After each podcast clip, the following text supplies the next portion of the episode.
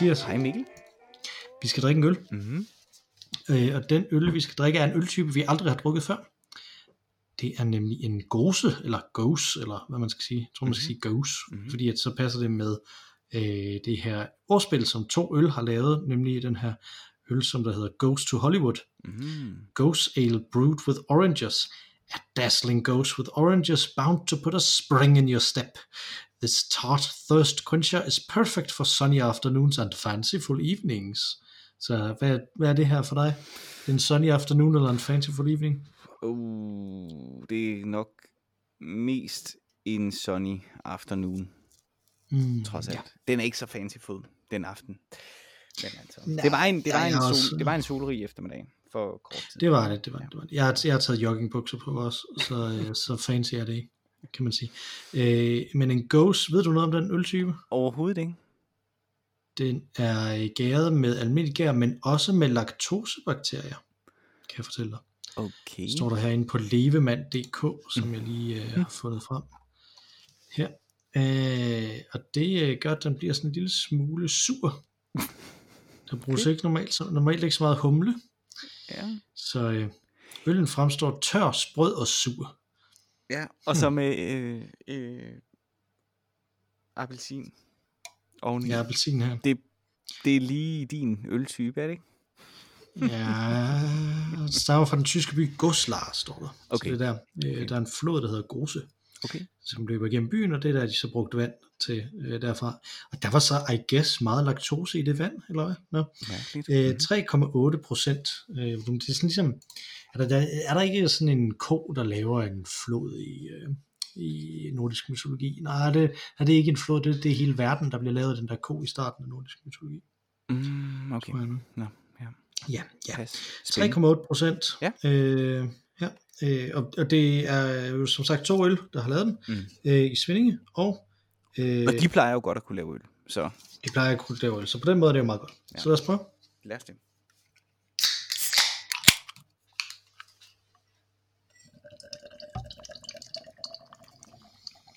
Den dufter surt i hvert fald. Den, den dufter surt, øh, og lidt af appelsinjuice, og ligner lidt øh, sådan en øh, passion fruit øh, drink. Jeg synes også, der er lidt mango over det. Ja, mango. Mango, ja. Mm. Ja. Og farven, altså. Ja. Det, er mener. Ja. det kunne godt være sådan lidt ligesom sådan en IPA. Øh, sådan en, en, lidt juicy IPA. Mm. Øh, du drak, skrev du den der øh, øh, fra Brooklyn, den der Stonewall IPA, mm-hmm. Mhm. som vi også skal drikke på et tidspunkt på, i podcasten. Mhm. Øh, den drak du forleden, det kunne godt minde lidt om den i luften, lugten, synes jeg. Ja. ja. Mm. Mm, den var lidt mere klassisk IPA'et. Denne her har den der appelsin øh, lugt. Ja, Sådan meget er udtalt, ikke? Men skal vi smage? Ja, lad os smage på druen. Skål. Skål. Fuh. Ej, Mm, ja. den er jeg ikke begejstret for. Ej, den er, den er sur. Den er meget sur. Den er meget sur. Og den er meget som sådan en sur juice, ikke? Altså, Jo. øh, min kone fortalte forleden om, øh, mindede mig om, da vi var i, øh, på øh, bryllupsrejse. Mhm. Og vi var nede og, og, i Italien, og hvor hun så bestilte sådan en øh, lemon sodavand. Mhm. Øh, Og så fik hun så øh, det der lemon, og så fik hun sådan en kæmpe stor skål sukker ind også. Mm-hmm. Så tænkte jeg, ah, det tror jeg ikke, jeg behøver vel.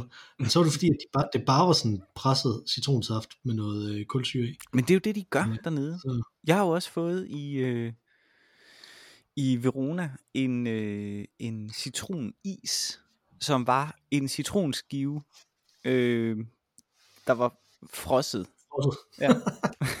skægt. Det var virkelig dumt med sådan en pind med en citronskive i. Ja, det var meget surt. Det var surt også der, men det, det var, hvad, man kan vel sige, det er vel derfor, den sidder Goes to Hollywood, kan man sige også, når der er det her. I ikke, altså de der amerikanske juicy IPA'er, vi har snakket om før, ikke? Det er Jo. sådan lidt i den retning. Ja, ja. Det, og det er jo sådan noget kalifornisk øh, noget. Ja, ja, og det kan jeg sagtens forestille mig. Uh, sådan lidt, øh, det er sådan lidt, uh, ja. Hvis det er virkelig, virkelig varmt. Altså nu er det jo lige øh, sådan begyndelsen af foråret, ikke? Øh, der Ja. giver den ikke så meget mening at drikke. Øh, hvis det var virkelig, virkelig varmt, ja. Øh, sådan, øh, sådan en øh, august eftermiddag i bane sol, hvor man forestiller sig, at man sidder i Kalifornien. Der, der kan det godt være, at den kunne noget. Og hvis den så var meget, meget kold, det er min ikke nu, vil jeg sige. Den er sådan kældertempereret. Mm. Der, virker den, der virker den ikke rigtig på mig. Det gør den ikke. Nej.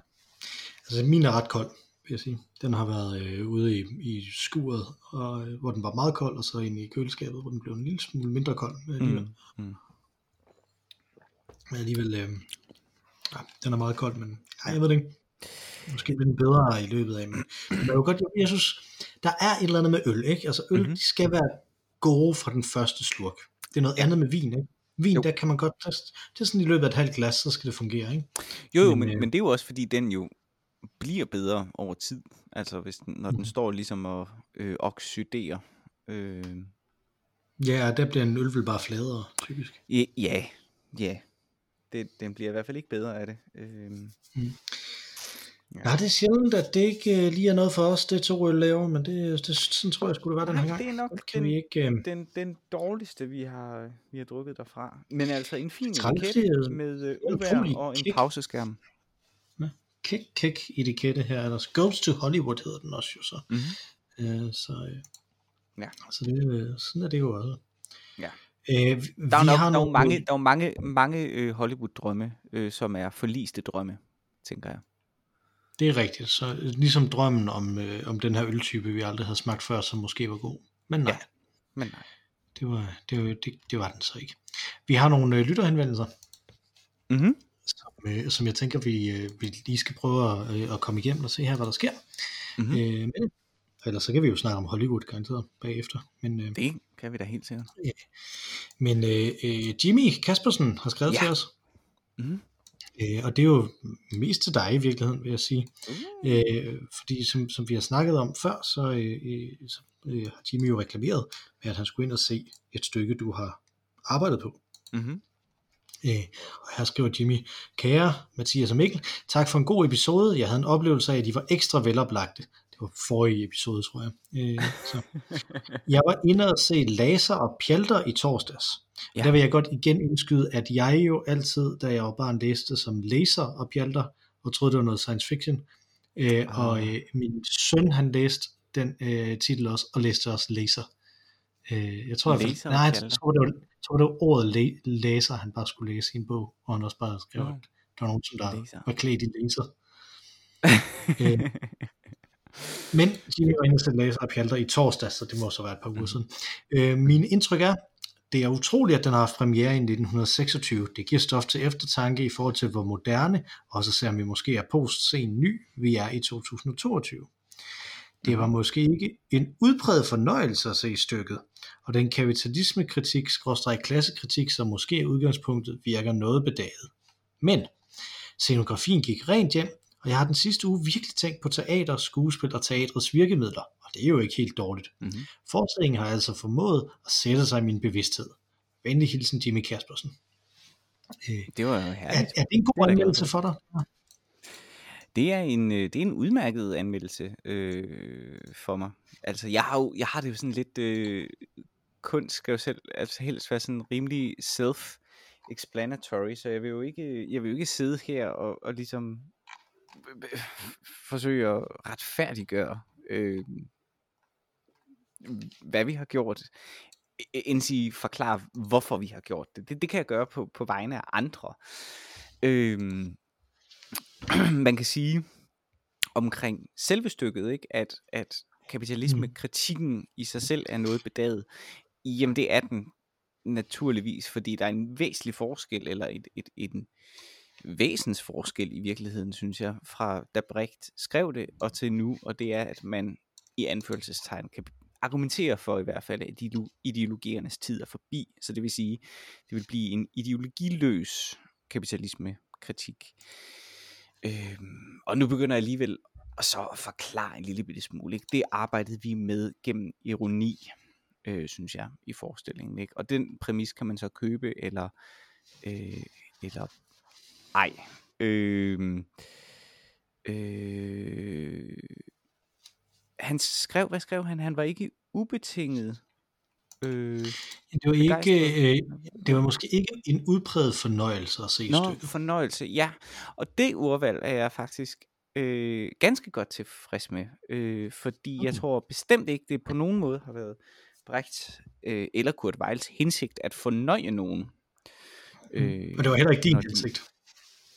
Nej, nej, jeg prøver ikke. Øh, jeg, jeg havde næsten, jeg havde mere håbet på, at han havde sagt, at, at han ikke følte sig underholdt, øh, fordi det ville være direkte sådan, så, så havde Brecht været virkelig, virkelig øh, godt tilfreds. Øh, fordi øh, underholdning jo øh, er kendetegnet, øh, kendetegnende ved at virke som en dyne over publikum, der, der så at sige lammer dem fra handling. Øh, det at sætte tanker i gang, det er jo faktisk øh, lige præcis det, som brechtianske stykker skal kunne. Han arbejder jo specifikt i sin dramaturgi med ligesom at afmelde øh, øh, folks forventninger, altså divergere fra for folks forventninger. Hver gang, at de tænker, nu forstår jeg, nu begynder jeg ligesom at blive underholdt, så laver han et eller andet brud, som så river dem ud af det. Øh, og, Mm. øh, og det skal så forhåbentlig, i stedet for øh, at øh, øh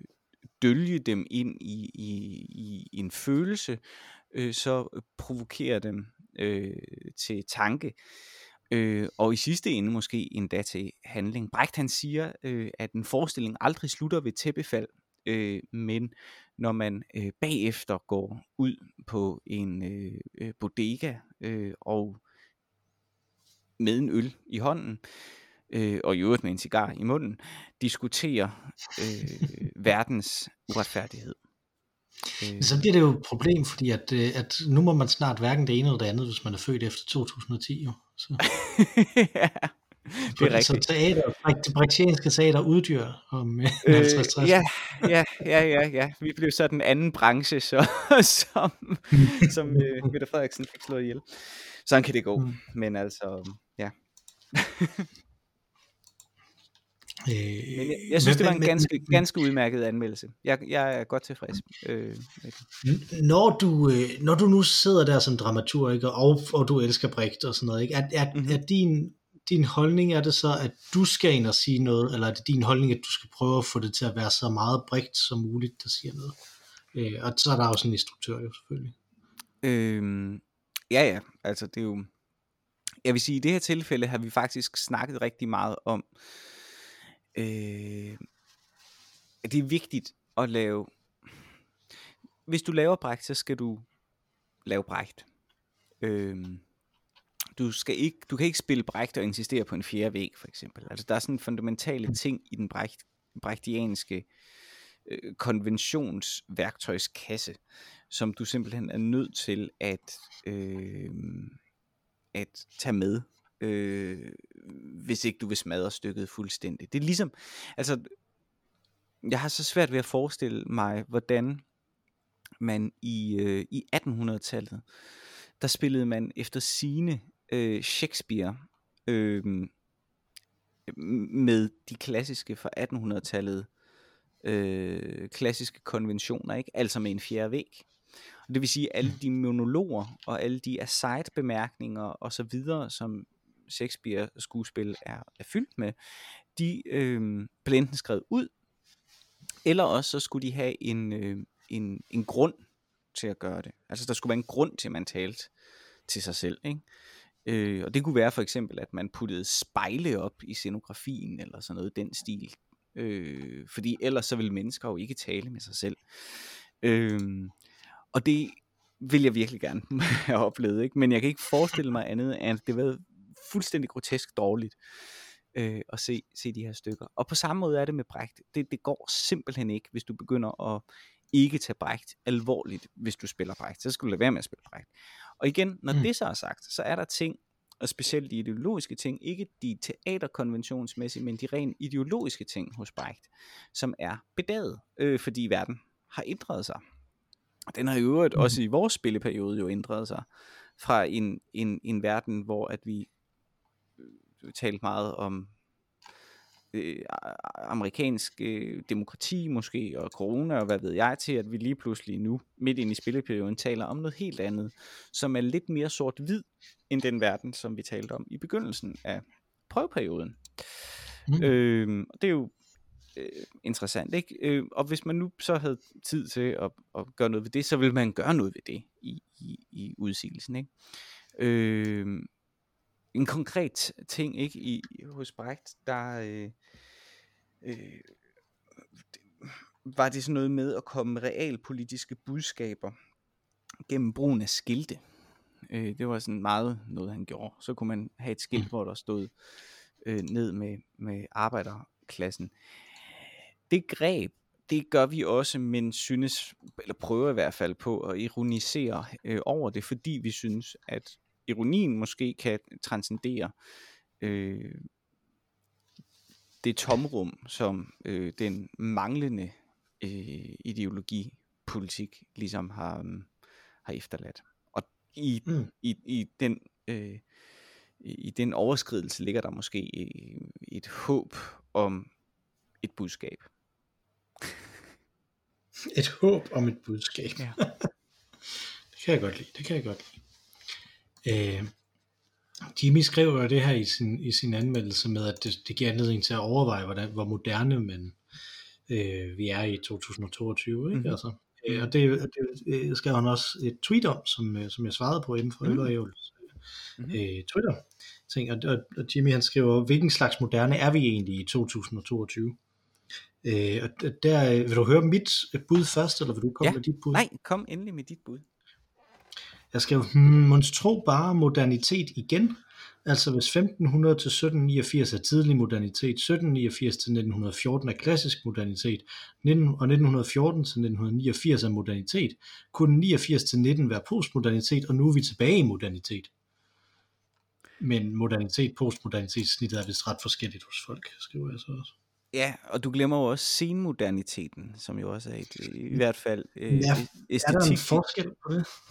På post-senmodernitet? Ja, ja, jeg, jeg, jeg, jeg tror lige før, i hvert fald inden for, for æstetikteori, så vil der være en senmodernitet, som er øh, den der opbrudstid.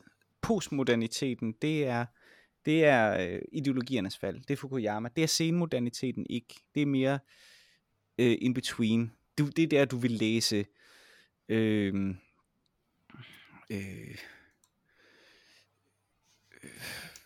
øh, øh, sådan noget som, jamen det er måske sådan noget 80'er noget, tænker jeg. Mm. 80'er, 90'er noget, og så kommer, øh, ja det ved jeg sgu ikke. Det ved jeg faktisk ikke. Det, det, det vil jeg skulle slå op. Det, det, det kan jeg ikke lige huske, faktisk. Men det er måske en remodernitet, vi lever i nu.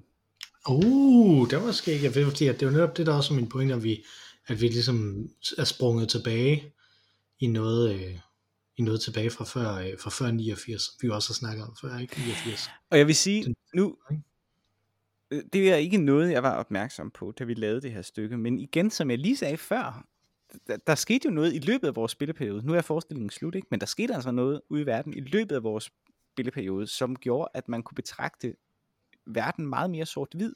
Jeg læste også et øh, Instagram øh, opslag fra Svend Brinkmann, hvor han argumenterede for, at vi levede i, i øh, 1970'erne igen lige pludselig. Øh, mm-hmm.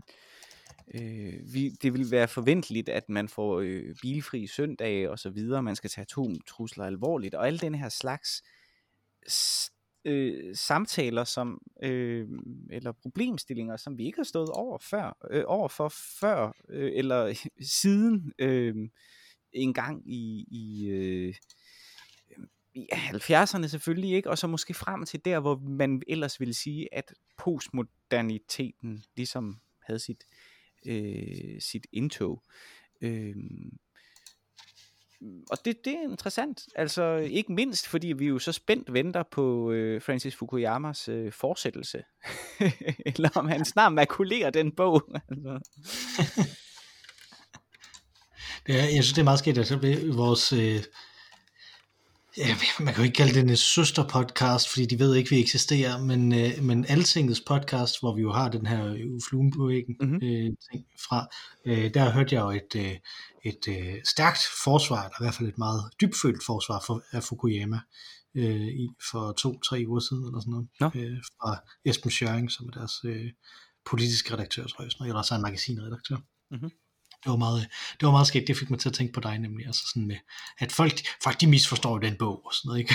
tænker jeg også. Det, det, er sådan, det er typisk noget, sådan noget, man siger, hvis, hvis man egentlig godt kan lide en bog eller en person eller sådan noget, men, Ja. men øh, alle folk, de, de tager kun den i- en, en af pointerne derfra, ikke? Ja, Altså, så, ja. øh, Ja. øh, jeg er da også kun på, hvad er pointen niveau med den bog, ikke? Jeg er der ikke på, er der andre nuancer i den? Nej, nej, det, og det er der da helt sikkert.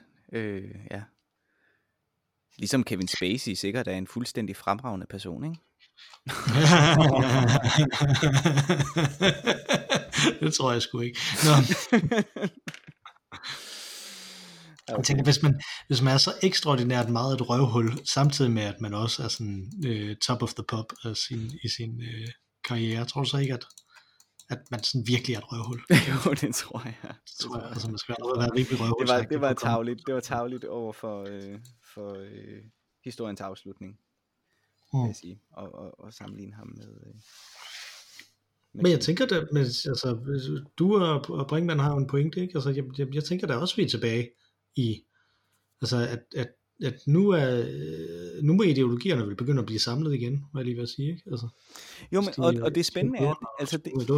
Ja, det er der jo en mulighed for, øh, men, men, men hvordan kan, altså vi, vi lever jo stadig i en, øh, altså øh, i en hyper øh, informationsvirkelighed, ikke? Øh, øh, og, og, og hvordan kan det ligesom, hvordan kan det ligesom hænge sammen? Altså at vi på, vi har egentlig en bevidsthed om, at ideologiernes tid er forbi, fordi det har vi lige gennemgået de sidste øh, 25-30 år, og er, er fuldt ud bevidst om, at vi ikke kan stole på nogen, og vi kan ikke øh, tage noget alvorligt, og, og så videre.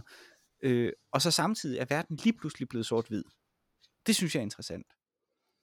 Øh, Ja, du siger med det her med, at- med, med, at vi har den her information, men jeg tænker også, at, at en ting, som der er ekstrem, når jeg i hvert fald kigger tilbage på 70'erne, øh, herfra, og det, det indtryk, jeg får af den kultur, der er der, så er det det ekstremt øh, fysisk stedbundet, mm, øh, den kultur, der er, ikke? Altså, Mhm. at det er øh, meget, øh, man, man, man ser, hvad for nogle møbler der er, man ser de farver, der er brugt, ikke? Og man, man har sådan fornemmelsen af, at det, det galt om at være på det rigtige sted, til den rigtige koncert, til den rigtige fest, og, mm, øh, og bygger de her fysiske, de her øh, øh, øh, kollektiver, vi bor i og sådan noget, ikke? Altså, der er meget med de her, øh, med det her, at man er til stede fysisk, ikke? Altså, Mhm. øh, jeg tænker på, øh, jeg tænker tit på Jimmy Carter, og at jeg godt vil vide mere om den der præsident øh, periode, han havde ikke, men, men det der med, at, at så sætter vi os ned i en rundkreds og snakker sammen på den måde, ikke? Altså der er meget Mm. den der med, at vi er til stede i rummet sammen, Mm. øh, og jeg synes, det er lige præcis det, vi ikke kan nu. Ja. Altså, fordi alting er så digitalt, Ja. at, at, at, at alting er så, øh, er så flydende ephemeralt, eller hvad man skal sige, hvis man nu havde, havde et mindre prætentiøst ord, ville jeg bruge det, ikke?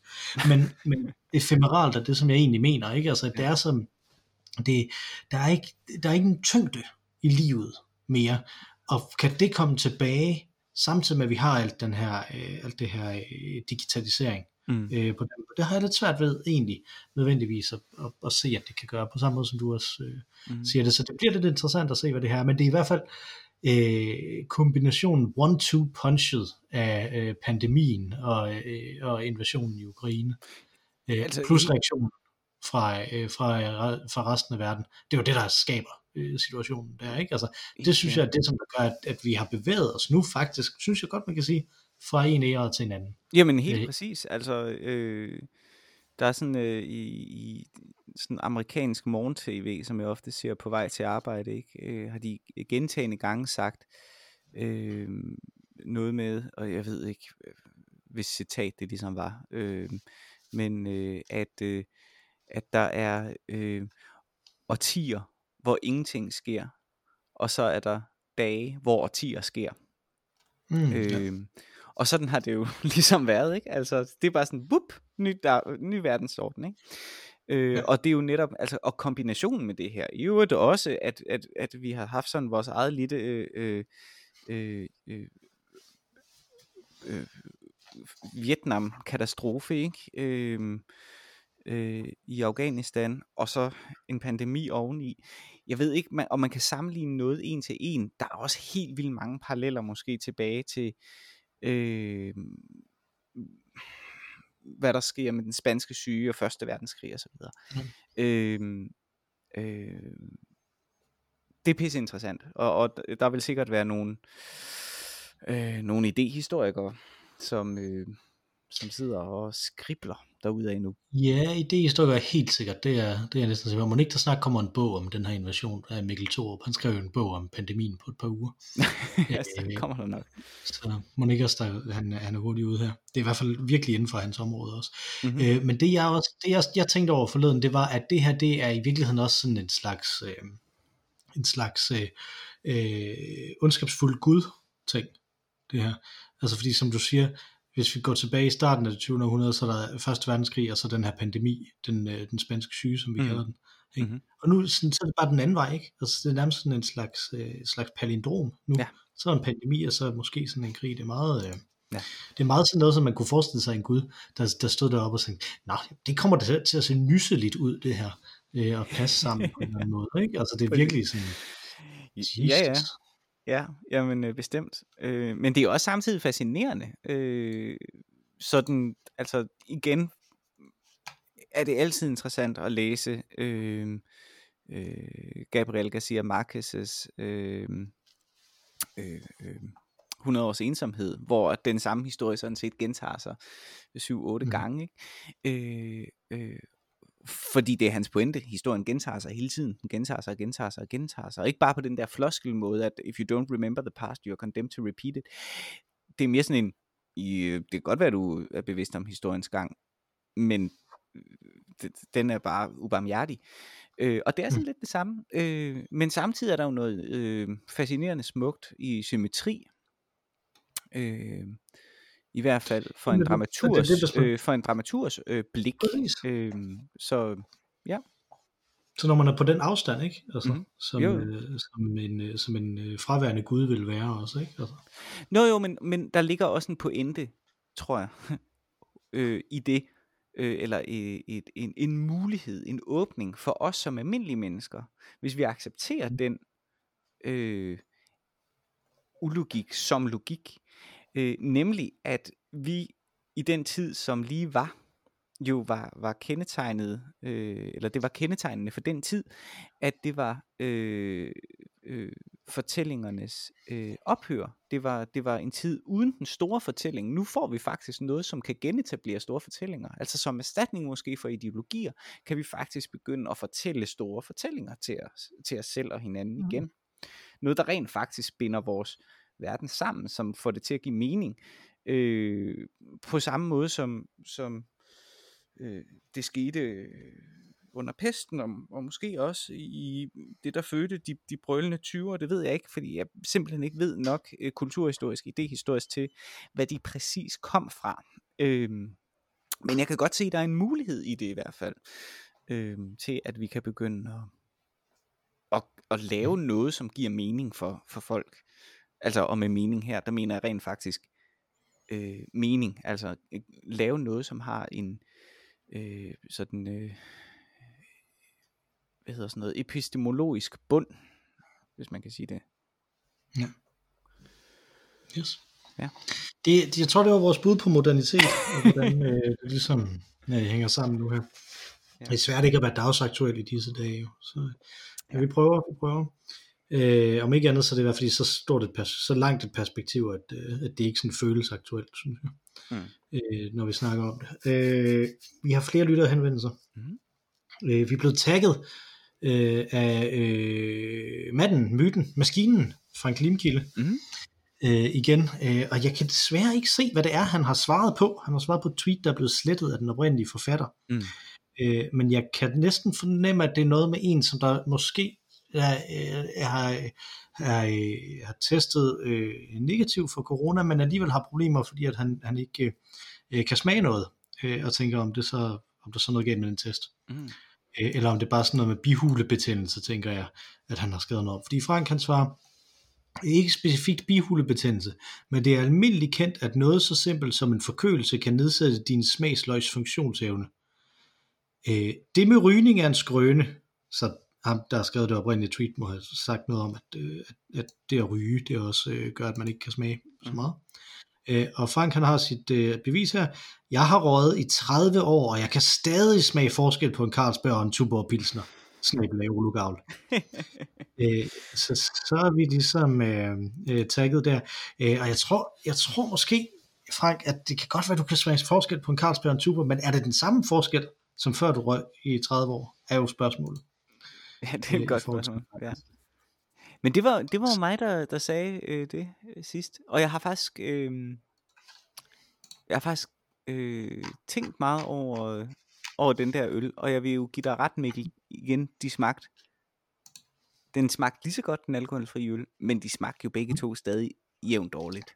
Og jeg ved ikke, ja. om jeg fik det understreget kraftigt nok. Og det tror jeg, det tror Okay, jeg, nå, du, det var godt. Det var godt.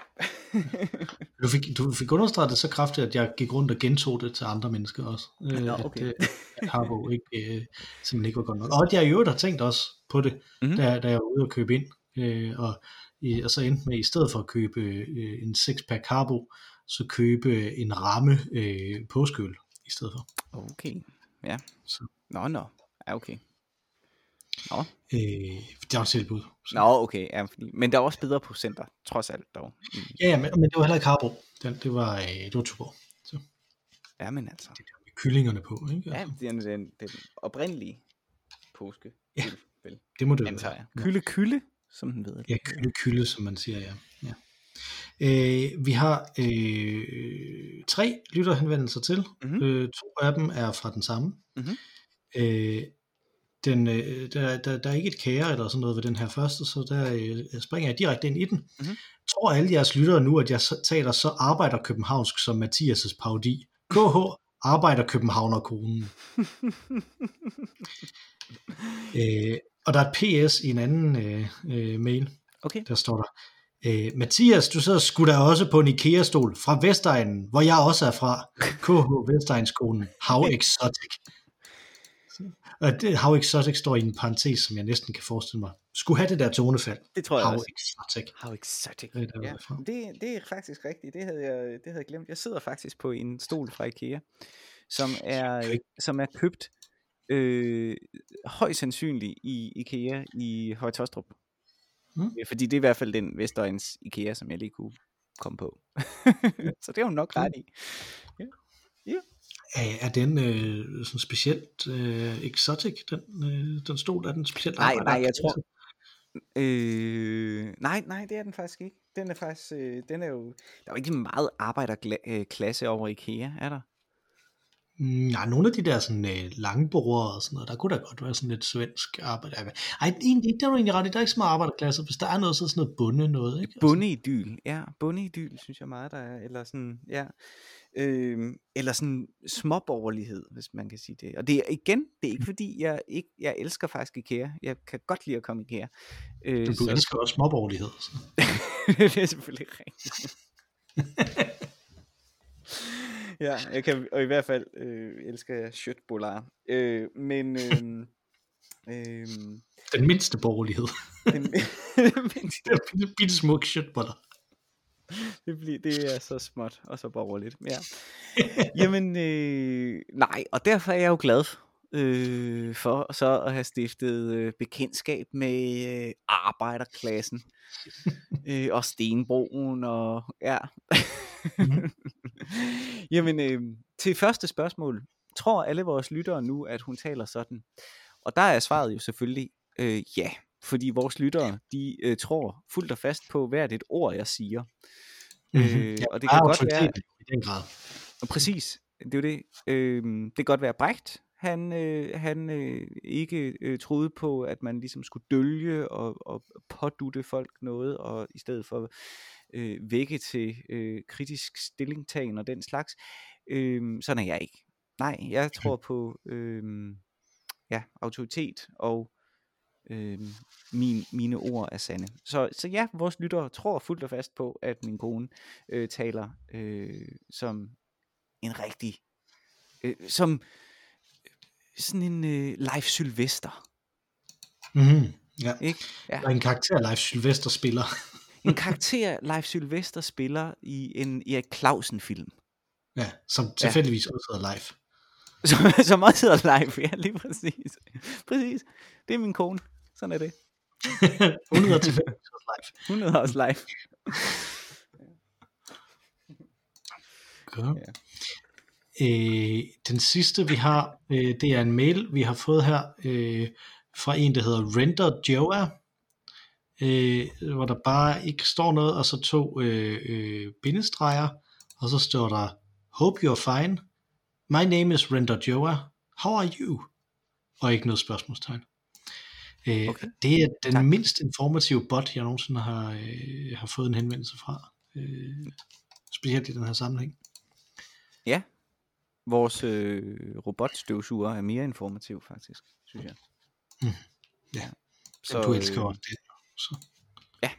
det gør jeg. Jamen, øh, tak. Øh, for mit vedkommende er alt fint. Øh, synes jeg. Ja, det tror jeg også. Det tror jeg også. Jeg synes, Render Joa, det lyder sådan lidt som om, at vi har fået en mail fra Star Wars-universet, men altså, sådan øh, kan det jo også godt være. Ja. Ja, Render Joa. Render Joa. Det er jo pænt navn. Mm. Mm-hmm. Men mange, mange tak. Øh, øh, Mathias, hvor vil du gerne have været fluen på væggen? Øh, hvor, ikke mindst hvornår, fordi Jamen, det er jo, vi har jo 50.000 år. Okay, hvornår? Jamen, øh, 29. august 1952. Øh, Okay, det var meget specifikt. Ja, der vil jeg gerne have været øh, fluen på væggen i Maverick Concert Hall, Hall i Woodstock. Øh, for den dag, den aften, var der øh, premiere på John Cages øh, 433. Nej, hvor fint. Ja, og det vil jeg fandme gerne have set. Øh, ikke så meget. Jeg vil gerne have set, hvordan publikum reagerer på, på dette øh, 4 minutter og 33 sekunder lange øh, musikalske værk, øh, som jo er fuldkommen stillhed. Mhm. Øh, efter sine denne her optræden, den oprindelige optræden, der blev øh, den er jo skrevet til øh, et hvilken som helst øh, en hvilken som helst instrum, hvad hedder det, instrumentalisering. Øh, Mhm. øh, øh, her blev den opført øh, på piano, og pianisten øh, satte sig ned, øh, helt tydeligt ligesom talte sig ind, hvorefter han så øh, lukkede øh, øh, brættet ned over øh, øh, tangenterne, og så ventede i 4 minutter og 33 sekunder. Eller talte, han talte vel sine pauseringer, øh, men ja. Jeg vil virkelig, virkelig gerne have set, øh, hvordan publikum reagerede på det. Men har man et ur? Hvis man spiller det, har man et ur, eller, eller tæller man simpelthen takterne?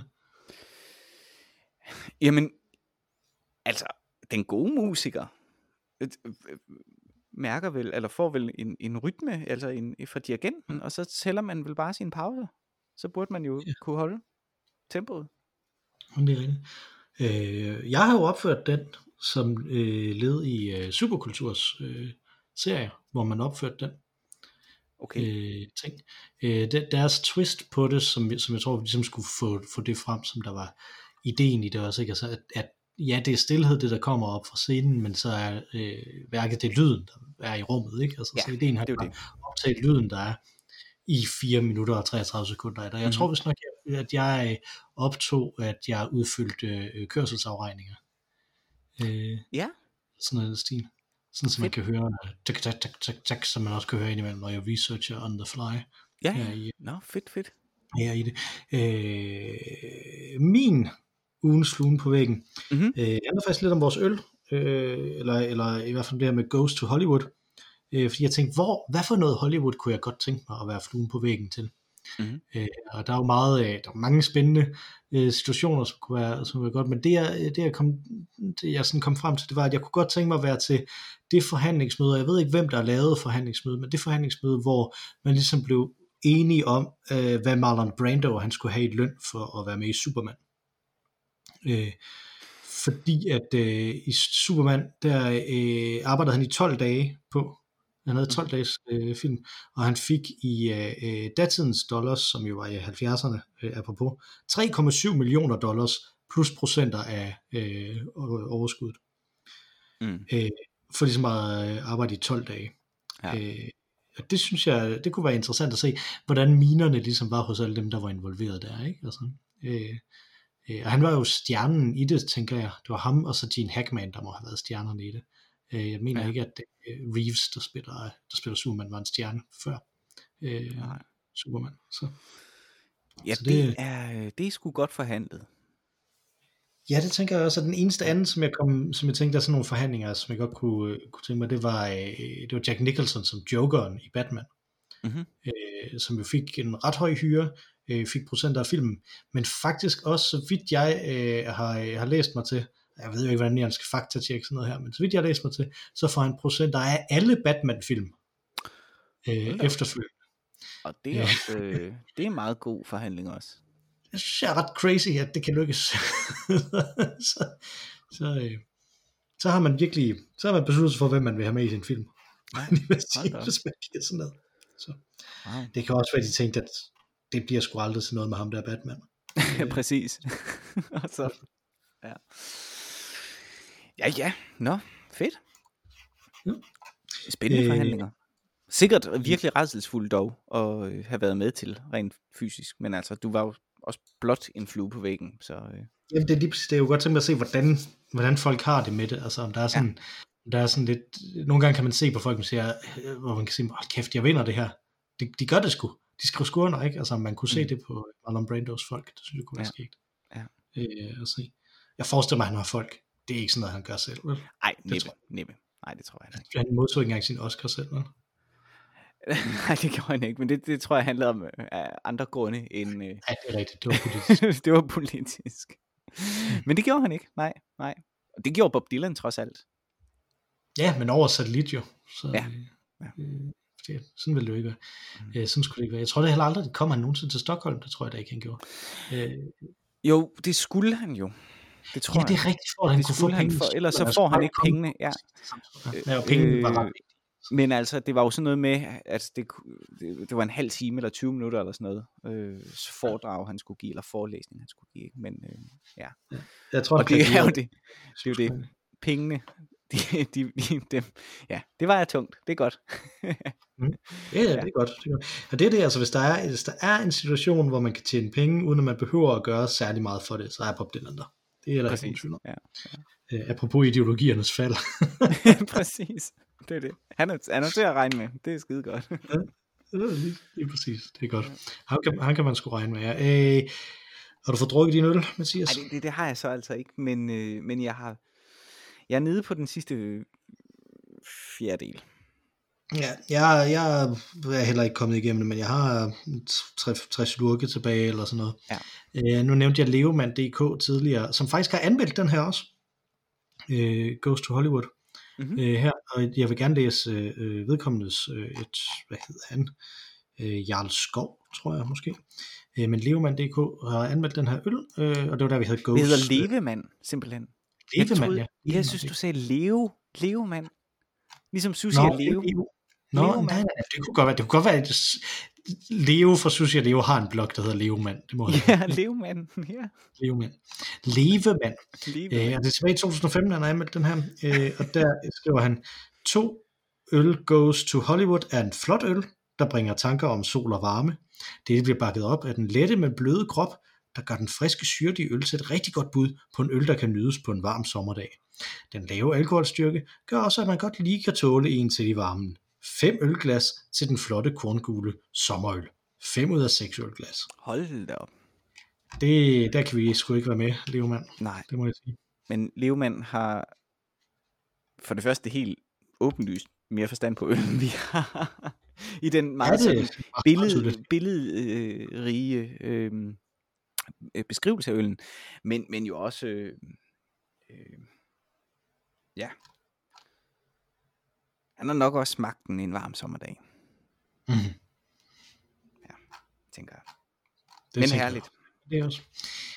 Det kan jo, altså, det kan jo ramme forskellige folk forskellige steder. Jeg er ikke specielt med den heller ikke nu, øh, og nogle gange så kommer de jo igen, de her øl, men jeg synes faktisk ikke, den her den kom igen.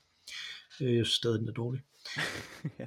Så sådan er det jo. Øh, vi hedder Øl og Ævl, og man kan skrive til os og få læst sine ting op her i øh, øh, podcasten, så kommer vi med et bud på verdenshistoriske inddelinger af en tidsperiode, som man har lyst til at skrive til os. Eller vi kan parodiere nogle forskellige øh, dialekter og aksanger rundt omkring fra øh, Danmark, hvis det hvis man Hvis man vil det. Mhm. Ja. så kan vi det. Øh, det gør man på ologavl.gmail.com, eller man tweeter til os på snabelag ologavl. Øh, og øh, udover dig og mig, Mathias, dig, dig og mig, dig og mig, Mathias, Mhm. så har vi også et tredje bedste medlem af podcasten. Øh, hun sang os ind, og nu vil hun synge os ud igen. Det er jo den fantastiske Mar Rainey med vores dejlige temasang. Take it away, Mar Rainey. Tak for denne gang, Mathias. Tak for den gang, Mette.